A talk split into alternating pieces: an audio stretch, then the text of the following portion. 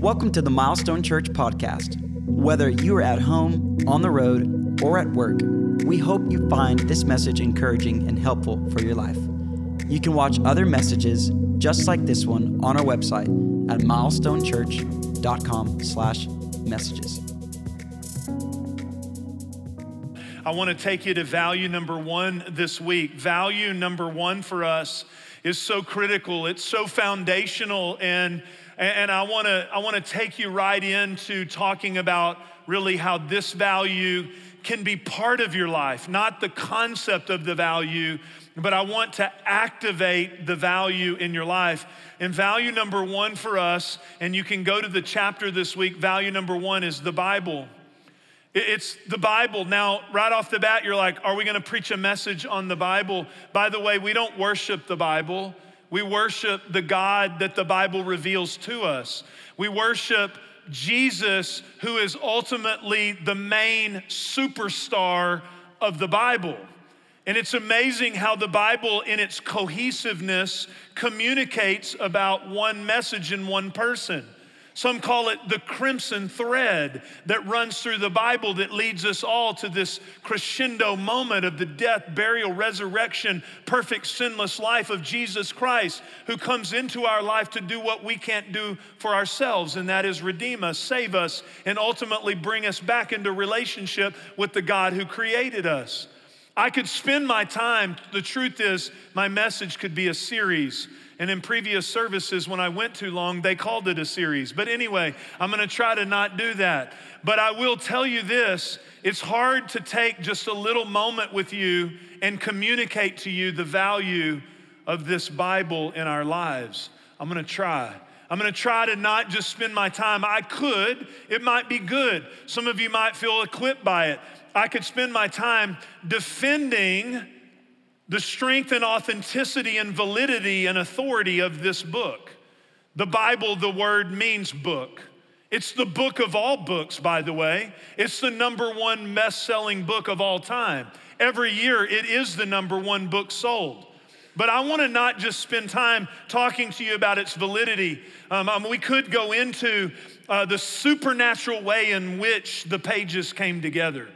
It's called canonization and how it it came together with multiple authors, inspired by the Holy Spirit, one cohesive message, truths that, fall all the, that follow all the way through its pages from the beginning to the end.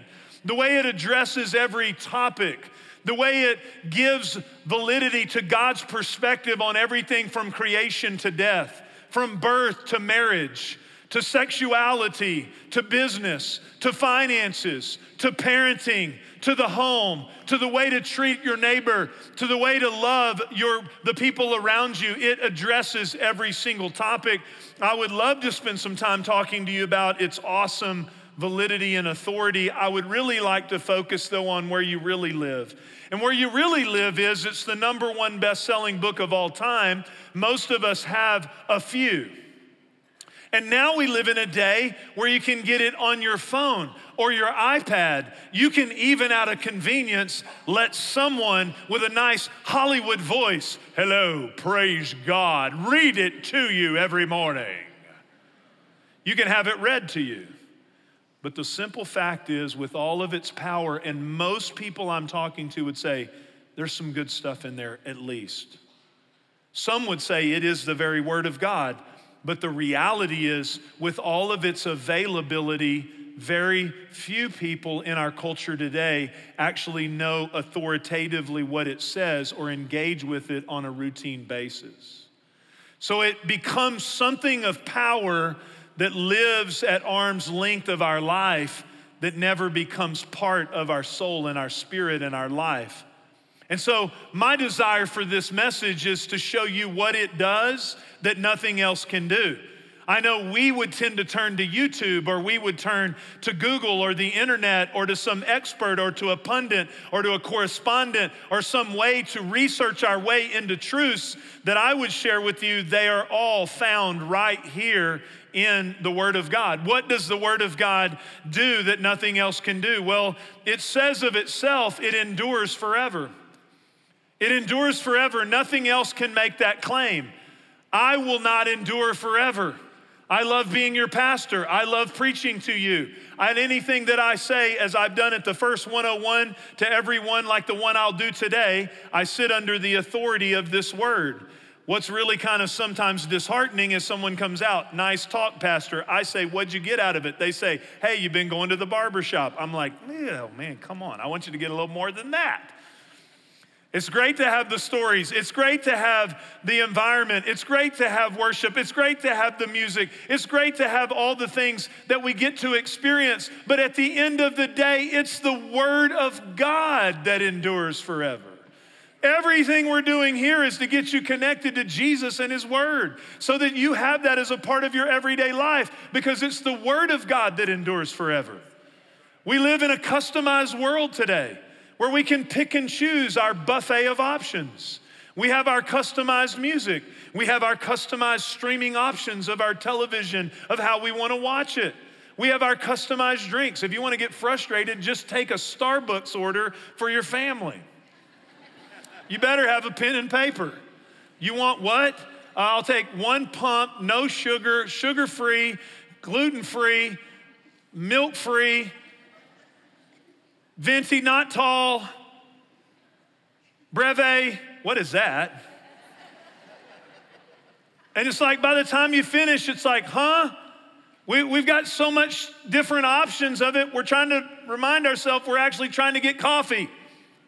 You know what I found over the last, I've been pastoring for 30 years with all of our streaming options and devices and different ways to connect with the world of Christianity with all of the songs and the music and the things and all the stuff and the conferences and the different things we can do, we have to be careful that our Christianity is very experientially encouraging, but it becomes word free. Because I want you to know all those things will not endure forever, but the word of God will endure forever. It's alive and active. It's alive. Every time you come to it, I've studied it since I was a kid. You come to it, it's a fresh and li- it's alive. It can come to your current situation, your current circumstance. It can meet you right where you are. Why? It's alive, it's active, it's not stagnant. You may think it's just a set of stories and a bunch of antiquated principles, but it's alive and active. It will not return void, as it says of itself in Isaiah. It's a seed. And when that seed is sown in the heart, it's doing work. I want to encourage you as a parent, you're putting the seed of the Word of God in your kids. I've been recently sharing this to multiple young families. We, we, we, we already have so much cultural competition from getting your kids around the Word of God. I was at dinner last night and heard a family talking about what are you doing tomorrow? We're doing baseball at 8 a.m. on Sunday. I appreciate baseball. I played baseball. My kids played football. But let me just tell you how well you hit a ball is not going to, that will return void because you have a small percentage chance of being a professional baseball player. I know I'm meddling and I'm doing it on purpose. You better get your kids in church you better put the word of God in them because it's the word of God that will not return void. And you're like, well, I don't know if I'm seeing it right now. They're 16 years old and they became an expert. It's fine. They're brain dead for a little bit, but the word's working. I said the word's working right now. It's working on the inside of them. It will not return void. It's in there and it's growing, even if you don't see it. It's growing in their soul and it's anchoring stuff and it's trying to sprout up and they can try to push it down all they want to, but the word of God will not return void. It will not return void. I'm a product of the word. That's why I love Next Gen Weekend, what I see in this next generation. I love that the word is involved in their lives, that they're using it, that they're preaching it, that they're sharing it, that they're singing it. I watched last weekend, Next Gen Weekend, I got emotional. I get, I get emotional about it because I see what the Word of God's doing in this generation coming behind us. And I'm so thankful it's not just one weekend where we let them pass out bulletins. They're leading right now while I'm preaching. They're not, it's not children's church and youth church. You don't have to wait till you're old to be great. They are the church. And the Word of God is happening on the inside of them just like it's happening on the inside of us. Man, it fires me up. And by the way, they're good. There's some people doing this for a living, need to give them their job. But that's a different message. I'm just saying. They're good. And it's amazing. I'm a product of the word. My mom walked to a little missionary Baptist church down the road from her house as a kid and met Jesus. And she gave me the word. She, brought, she took me to church. My dad lost his dad in a car accident at nine years old. He didn't have a dad. I think about the dad my dad was to me, who taught me about what it means to be a man of God, to live with integrity. I never heard him tell a lie. I never heard him say a cuss word. I never saw him drink an alcoholic beverage. He was old school, and his favorite phrase was, The word says. He was an old school man, probably from a different era. You say, How did he get that? Because he didn't have a dad. You know what I love about the word? It's an equal opportunity sower.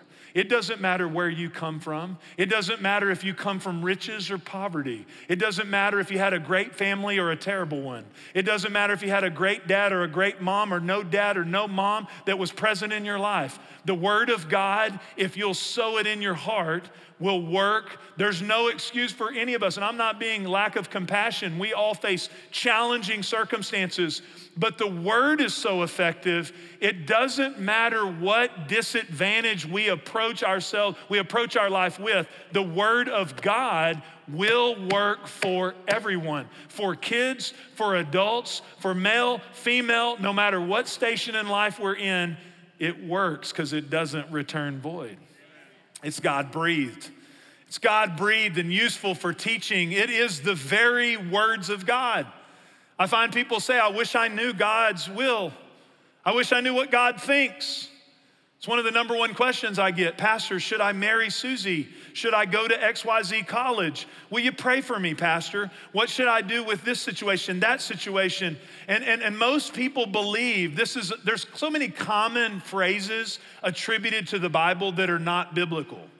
Here's one God works in mysterious ways. Well, God is other, and He's God all by Himself, and His ways are above our ways, and His thoughts are above our thoughts. But that very phrase, the thought of it actually makes us think that He is unapproachable and not able to be known. You know, the truth is, the Word of God is there in place. It's His very breath to us to say, You can know me. You don't have to live in some abstract reality with no clue of what he thinks or what his opinion is on the matter because he breathed on the words of those pages to say, here's who I am, here's what I think, here's what I value, here's what I see as right, here's what I see as wrong. He breathes on the very pages there, and we can know him through them. It's a lamp unto our feet and a light unto our path. Every word of God is flawless, it's a shield to us. I love this Thessalonica church, what it says there. It says it's not human words, but it is the word of God. They didn't receive it as just human words, but they received it as the word of God. God was really doing amazing things in this early church. And there was two things that were happening. It says that they did not just see this demonstration as just activity, but it was a demonstration of God's power. And then when it came to the word, they were receiving it not as human words, but God's word to them. A lot of people think Jesus was just kind of had a little lamb around his shoulders and was kind of a little meek little shepherd and never said strong things. You know, one, in one place, Jesus got really strong with religious Pharisees. He said, You know what? You don't know the scripture and you don't know the power of God. The Thessalonican church had God showing up huge in their world. Why?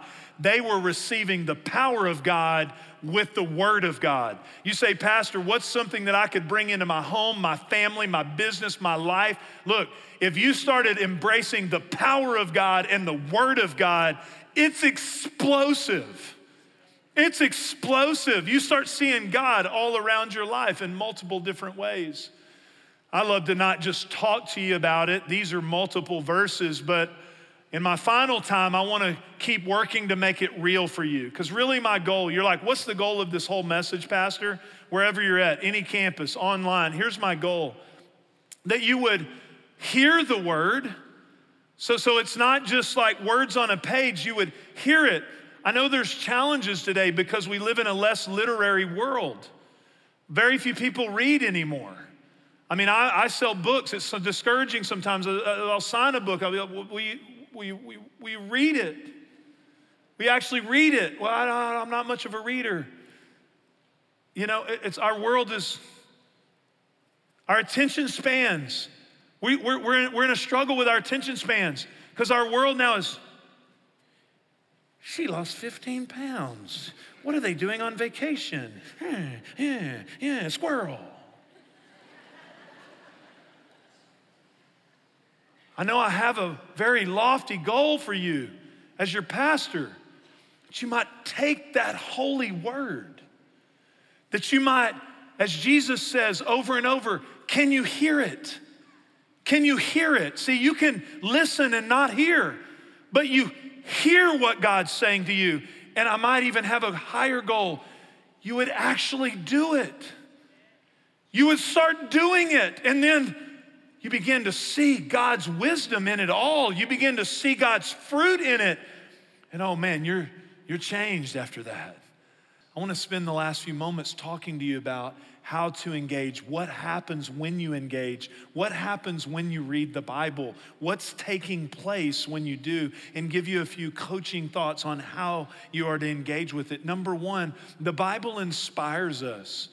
That's what it does. Second Timothy tells us there in that verse that it's God breathed. Now, when I use the word inspire, we could easily deduce that word to a non biblical concept that you think I'm talking about some kind of sentimental music that you feel better when you listen to, or just maybe some kind of, of meme or something, or a, a cool artistic background. Not that, that those things can't be encouraging, but this word is, again, much more powerful, much deeper than just inspirational, if you will. It is the very breath of God. And so the, the Bible is the very words of God, but maybe you're like most people I meet, it's like, I know it's God's word at some level, I know it's powerful, but why am I not receiving anything from it? Well, well maybe I could help you with the word. The word, how is it described in the Bible? There's the logos, and it actually gets sort of like interconnected there because in John 1 it says, The Word came and dwelt among us. It's talking about the living Word, Jesus, but then also we see the Logos as the written Word. We see the 2 Timothy 3.16, the Word of God. And, and so we have Jesus, the living Word. We have Logos, the written Word. Some of you may not be aware of this, but the Bible also refers to this word, the, the Rhema Word so, so the Holy Spirit is, is active and, and, the Word of God can come to you, the, the truth of God, because the Holy Spirit guides us into truth. So God can speak to you about that business meeting, about that issue with your child. God, God can speak to your child. God can show up and arrest them. God can speak to you. God's a communicator. And if we'll open ourselves up many times, again, he, he's, he's wanting to talk to us. You don't have to be your own directional expert. You can let him speak to you. However, the Rhema word is in subjection to the character and nature of the living word, Jesus, and the written word. However, if you're having trouble receiving from the word, maybe you need to understand what's its ultimate purpose. It's not ultimately just an intellectual pursuit. It's there to reveal God to us. It's a relational book. So I would make a suggestion. Maybe you're watching online or somewhere, you're like, wow, I would like more of God's direction, God's will, God's guiding, uh, God's truth. I, I want my kids to live by the Bible. I want them to know the Bible. I want them to be anchored. And, and you're like, but I'm having trouble, Pastor, getting traction. Well, maybe it's because you're having trouble with the written word because you're not submitted to the living word. It's amazing. In years and years of doing ministry with people, it's like, well, I don't know. I don't know, you know. And when you finally surrender, Jesus had my life. You open it up, you're like, wow, I'm getting something. Why? Because the whole thing is to lead you to a relationship. It's not just about the concepts and the stories, it's about the relationship with the living word Jesus. If you're struggling to get something from the written word, do an investigation. Am I submitted to Jesus? When you go all in with Him, He's gonna come live on the inside of you. His Holy Spirit's gonna start to work in your life. The Holy Spirit's gonna start to illuminate, start to give you understanding, and it's amazing how that will happen. But ultimately, it's when you fall in love with Jesus. Did you hear Ginger? I just fell in love with Jesus. I just wanted to go talk to Him, I just wanted to be with Him. I just, think about when I was dating my wife, Brandy. I mean, I, I, we, we entered into a relationship together early, you know, started dating, and, and, and I lived in Waco. I was at Baylor University, which really needs ministry and prayer right now. But anyway, losing, we, we lost to the Mormons. But anyway, uh, uh, but not as bad as the Aggies losing to App State. But anyway, I just uh, sorry I went there. Ah, ouch, ouch.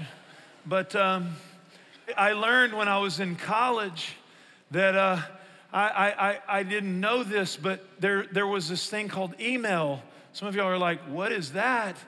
Uh, it's like it's like the email email is something we we all know about, but you're like, oh my gosh, it's like you, you, didn't know that that existed. I know young people might think that's the dinosaur age, but I found out at the library you could go and there's an Apple IIe and you could get you got mail.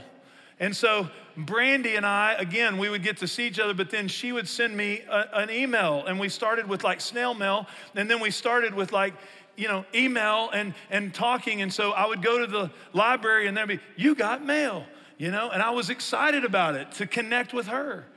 And I, you know what I found was from my dorm at Penland there, it was a little ways to the library, but it, it, it wasn't a hard walk to get over there to that library to get that email. You got mail. Why?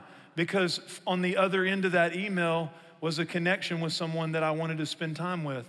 I would love for you to stop thinking about the word as just something that you have to do, like eating your broccoli or going to the dentist, but it's like there's a mail, there's a, there's a letter, there's a love letter, there's a relationship on the other end of that experience. And that'll help you with your engagement with the word. And so its primary goal is not just information, but relationship. The second thing is it changes us. Do you have anything in your life that you're like, I wish I could be different in this area, but I find myself struggling with it or I'm not able to overcome, you know, what, what I'm trying to overcome, you know? And, and, and so you find yourself working at it but not seeing any results. Did you know the Word of God changes us? How does it do that though? You're like, okay, well, it's a seed that goes into us. It's a word seed that starts to grow. It also it changes our thinking and renews our mind, so it changes our thought process. In the first in the first part of the chapter you'll read this week, I give you a continuum. It actually is found in the book of James on how our behaviors are influenced, okay? And it goes like this. You start with a thought, that thought becomes a belief, a belief becomes a desire, and then an action, and then an outcome. And so there's this continuum that takes place. I, I want to encourage you, you're not what you feel. We live in a world today that actually validates that. If you feel it, it makes it right. If you feel it, then it needs to be validated. Live your own truth. You're actually feeling, your feelings are actually directing your life, and you're in this progressive state of as you feel it, you are developing and morphing into more of maybe what you actually should have been all along. That's an absolute opposite concept of how the Bible paints the picture. The Bible actually says your heart is deceitful, your feelings can lead you astray, your feelings need to be submitted to God's truth, and those thoughts are changed and renewed by the Word of God. And so God begins to change us as He changes our thinking patterns and the way we see Him, the way we see the world, the way we see our situation. He's, he's a lot smarter than us. And, and so it, it, changes us. I don't know, you know, if I, I was just thinking this week, like, what's a real hard biblical thing that if you just looked at it at face value, you kind of think it's crazy? There's a lot, by the way. I mean, I still read this Bible, you know, and it's like I can read the Bible and it's like, ouch. I mean, it'll, it, it, it's, it's not only an equal opportunity sower, it's an equal opportunity offender. Like it'll just mess with you and it'll convict you and grow you. But when you when you, you really think about it though, there's some so many counterintuitive things. It would be totally opposite from how culture or your feelings might say it. One I thought about was forgiving. I mean, have you ever had to forgive someone. And, and, I, and I know there's people listening to me, you've had like terrible, terrible, gro- grossly abusive, negligent, whatever, intentional, willful things happen to you. And you're like, Pastor, it's just so severe. It's like it's so painful. And I know because I've been a pastor for many years, I, I realize like you, have had those things happen. We've all even had, you know, just a, a slight or a, or a comment or a, or, or, or something happened. It's just like, man, like, and, and we know, if you don't know, I want to share with you, like the word of God says that, that if you don't forgive, like you're the one that's tormented. So it's like you have no option as a believer but to forgive. I mean, Jesus tells a story of one being forgiven of you know, like massive amounts of things and then going and trying to, you know, be aggressive with someone who who there's a minuscule thing that's been offended. Like, like it's it, the Bible basically paints the picture that we've been forgiven to such a great degree that the natural response for us in relationship to how much Jesus has forgiven us, but that doesn't make it easy. So I know I've had things in my life, it's just like, oh man, I, I mean, I've, I've had as a pastor, as a friend, and you're just like, wow, I don't, but, but here's, here's how the Bible changes you. It's that's what God says. I begin to embrace it. I get faith no matter what my feeling is. I begin to act on it. And then I see, oh God, what you said is true. I would not be in ministry today if I didn't learn what the Bible says about forgiving because I've had things happen and gross injustices and people and things that have happened along the way. And many, many a pastor, and you translate it to your world today, are bitter people. They are hard people. They're people that don't love people. Why? Because you have to live that forgiveness thing. So I know it's true. Lord, it's a freeing thing to the soul, but man, it's hard to do. Let me hit one that'll really get in your kitchen tithing. I mean, that's the God of our area. If a little bit's good, more is better. Tithing, the Bible, and by the way, there are people who have never heard this that God says, I give you all of it. 10% return to me. The first fruits of your life, return to me, not even given to me, return to me, bring my blessing on all of it.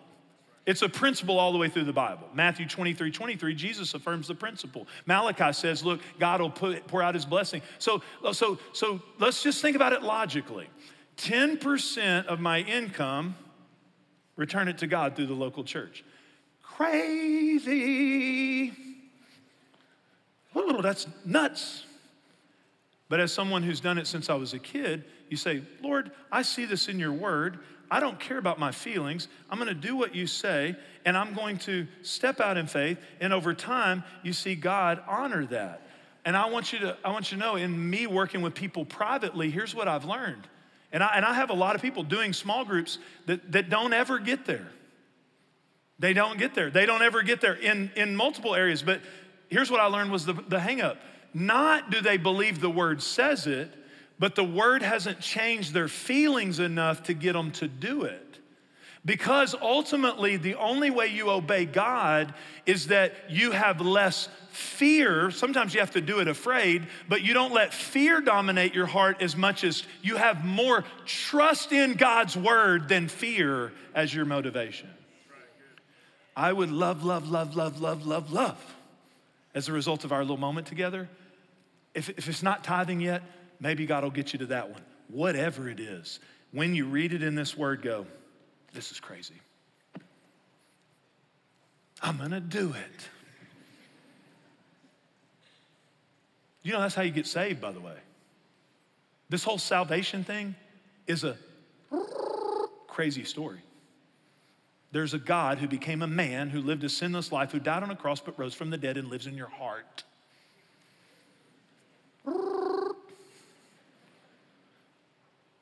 But you know how you get saved? That's crazy. I'm gonna trust him with my whole life.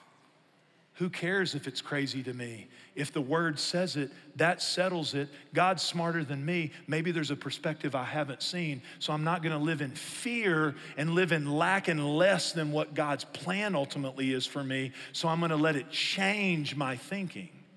That's what I'm going to do. It'll change you, it'll direct you. Did you know God's word will direct your life?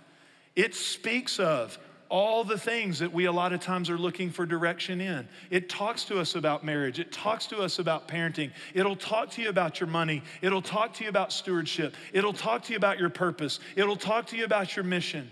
It has it there, it's in there. It's like the ragu recipe, it's in there. It's in there. Just you may not have ever tasted it, but it's in there. Now, I want to give you just a little thought about the word, though, that sometimes trips people up. The Bible has multiple different genres of communication there's narrative, there's poetry, there's wisdom literature, there's prophecy. But I want to hone in on something that's really important because I think sometimes people get confused. They, they don't understand that as you look through the Old Testament, the Old Testament is revealing to us this person of Jesus. The Old Testament is inspired. The New, every all 66 books are inspired, but there's different language. For instance, wisdom literature. Let me just pick one topic. Sometimes you will read the wisdom literature, it may, and you may see, see this principle. It says that the debtor is slave to the lender, that, the, that, that you now are in bondage at some level or obligation to the lending. And some people would think, was God saying we should never, ever borrow money? Well, anyone who knows knows there's different kinds of debt. There's consumer debt and there's, there's debt that builds equity. And, and yet, what is God actually saying there? He's not making a command, do not ever have debt. He's saying, when you enter this world, you need to make sure you have my wisdom on it because this is the parameters that you are now entering into. However, and people get confused by this, when you enter into the Gospels and the letters, there's multiple places where you hear and see God say, do not, do not, flee sexual immorality, do not this, do not that. It's very important. Because if you get confused by those things, you can lead to the ditches that humanity has gotten into when it comes to the word. One is you can get into legalism, where you're taking principles that God is not dogmatic about and you have principles without relationship leads to legalism. And you find that people that some of you may have grown up with that. It's like, man, we majored on the minors. We were majoring on little small little tidbits of different things that actually repelled people from the gospel message. And we elevated and exalted things that the Bible doesn't elevate and exalt while we minimize things that the Bible does make a big deal out of. And that turns people off and it ultimately makes people quit. But did you know we have another ditch today? Antinomianism. You're like, what is that, Pastor? It means lawlessness. And so today, legalism isn't as big of the challenge. What's the bigger challenge today is we actually believe because God is gracious, He has no principles or rules. And so we get saturated in an environment, and it is the goodness of God that leads us to repentance. The Apostle Paul addresses the issue should we say, should we sin more that grace might abound? He says, may it never be. So God is fully gracious, but also fully just. And so, I mean, I say this to young people today. You know, you go through swings. I grew up in a church where it was like, hell and it's hot and fire and thump the Bible on you. Boom. You know, we had Bible carriers. But then now today, you know, I, I hang out with young people. I'm like, they're like, don't be legalistic. I'm like, you could use some legalism. You, you could actually use some principles and rules because the Bible in the New Testament still shows us that God has principles not out of legalism, out of love. Did you know a lawless world is not a loving world or a safe world? God puts boundaries on the road so we don't die in the ditch out of his love for us. The final thing is God's word helps us. it will help you. If you are hopeless, you can find hope in a God who knew you would have the tribulation, but loves you in the midst of the challenge that you're facing. Jesus actually said, You're gonna have tribulation. I've overcome the world. It encourages you when you need hope. It, it, helps you when you're discouraged. It's there to direct you, guide you, love you. You can, you can receive help from the Word of God. Here's one that I'll give you that I see in operation a lot of times, and I'm always passionate about just where you get the Word and it starts working for you. This is a passion for mine, of mine. Ephesians 6 talks about that we're facing a battle. In fact, when I get ready to preach every weekend, I think about this all the battles that you're facing because we get your prayer requests. And as a pastor, I know, man, you just, if we were to stand up at every campus or online, say, Pastor, here's what I'm facing, here's what I'm facing. We don't have time to do that. We look like we're all good and together and everything's great, but it's like, it, we'd be amazed at the battles people are facing. And they're fighting real battles. And Ephesians 6 tells us that God knew we would have a battle, so he gives us some armament. And it talks about the shield of faith and the helmet of salvation. But did you know, out of all of that battle equipment, there's only one offensive weapon? It's the sword of the Spirit, the Word of God. So if your Bible is something you're intimidated by, if your Bible is something no one's taught you to engage, if you don't know how to grab a few scriptures and apply them, write them on your mirror, put them on your phone, confess them out loud, read them, study the Bible in your home with your family, if it's not something part of your life, here's what happens. You've got a lot of defensive equipment, but you find yourself doing this a lot just trying to stand. And sometimes you just have to stand. But my passion is you don't always just have to stand, you can fight back. You can fight back. So, this week, that issue that you've been trying to solve some other way, what if you got some verses of scripture and began to confess them over your life and over your kids and over your situation? And you're like, I'm doing it, Pastor, and nothing's working. Keep doing it. Keep doing it. Because the word of God does not return void. Y'all sound convinced. I am. I'm convinced. I've seen it. Keep on keeping on. Sowing that word, speaking that word, praying that word, confessing that word over that situation because it is a seed that is growing. It is impossible for it not to do what it does. Milestone, thanks for being with us today. Hey, I want to encourage you that we're just starting this journey if it's worth it. If you're hopping in for the first time, you haven't missed anything. And we have three ways for you to engage. And I believe that really God is going to do something special in your life this fall, the life of you and your family. Number one is to attend the series. Let's not miss a week. Every week, we're gonna build off the past week and grow together. And so keep showing up, keep tuning in, keep attending. Secondly, if you haven't yet, get your free copy of Pastor Jeff's book, It's Worth It 2.0. You see the QR code on the screen, or you can text the word book to that phone number. Get that book and journey along. I've been really enjoying as I've started reading that as well. And then lastly, let's gather together hop in a small group or grab some coworkers, some family members, some neighbors, and go through the material together. Pastor Jeff shot those videos that go along each week, and so it's super simple to be in a small group or to lead a small group. Well, as we wrap up, I want to tell you if you haven't yet watched Next Gen Weekend, go back and watch last weekend's message. You will be so encouraged. It was absolutely phenomenal, the perfect picture of who we are as a church. Other than that, we'll see you back next weekend for It's Worth It. Thanks for listening to this week's message. If there's anything we can do to help you in your walk with Jesus, please don't hesitate to reach out through our website at milestonechurch.com. And if you found this podcast helpful, leave a review on the podcast app or your favorite podcast platform. We hope you have a great week.